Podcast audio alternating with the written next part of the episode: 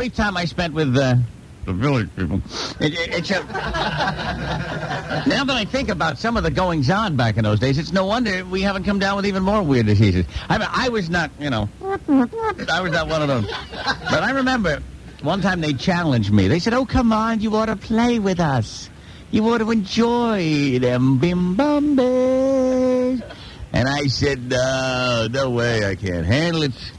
No way."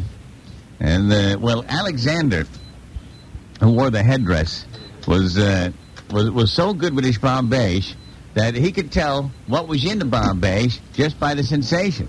And uh, one day we blindfolded him, and uh, uh, we got him uh, we got him sitting down, took his pants off, and I said, "Okay, see if you can tell me what this is." And I went into the kitchen and I started getting pieces of fruit, and.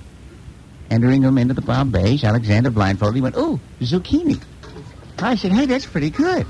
So I went back into the kitchen. I, I came back again, and he went, "Oh, that's a banana." I said, "I'll be damned." I got in there and I kind of got angry, and I, I he said, "Oh God, that's a gourd." Oh Jesus! Oh. ah." So, so then finally, I said, "I'll show him." I walked into the, the bathroom, and I got this you know, that long wooden thing with the rubber on the end of it, uh, that long wooden handle. Oh, you played before.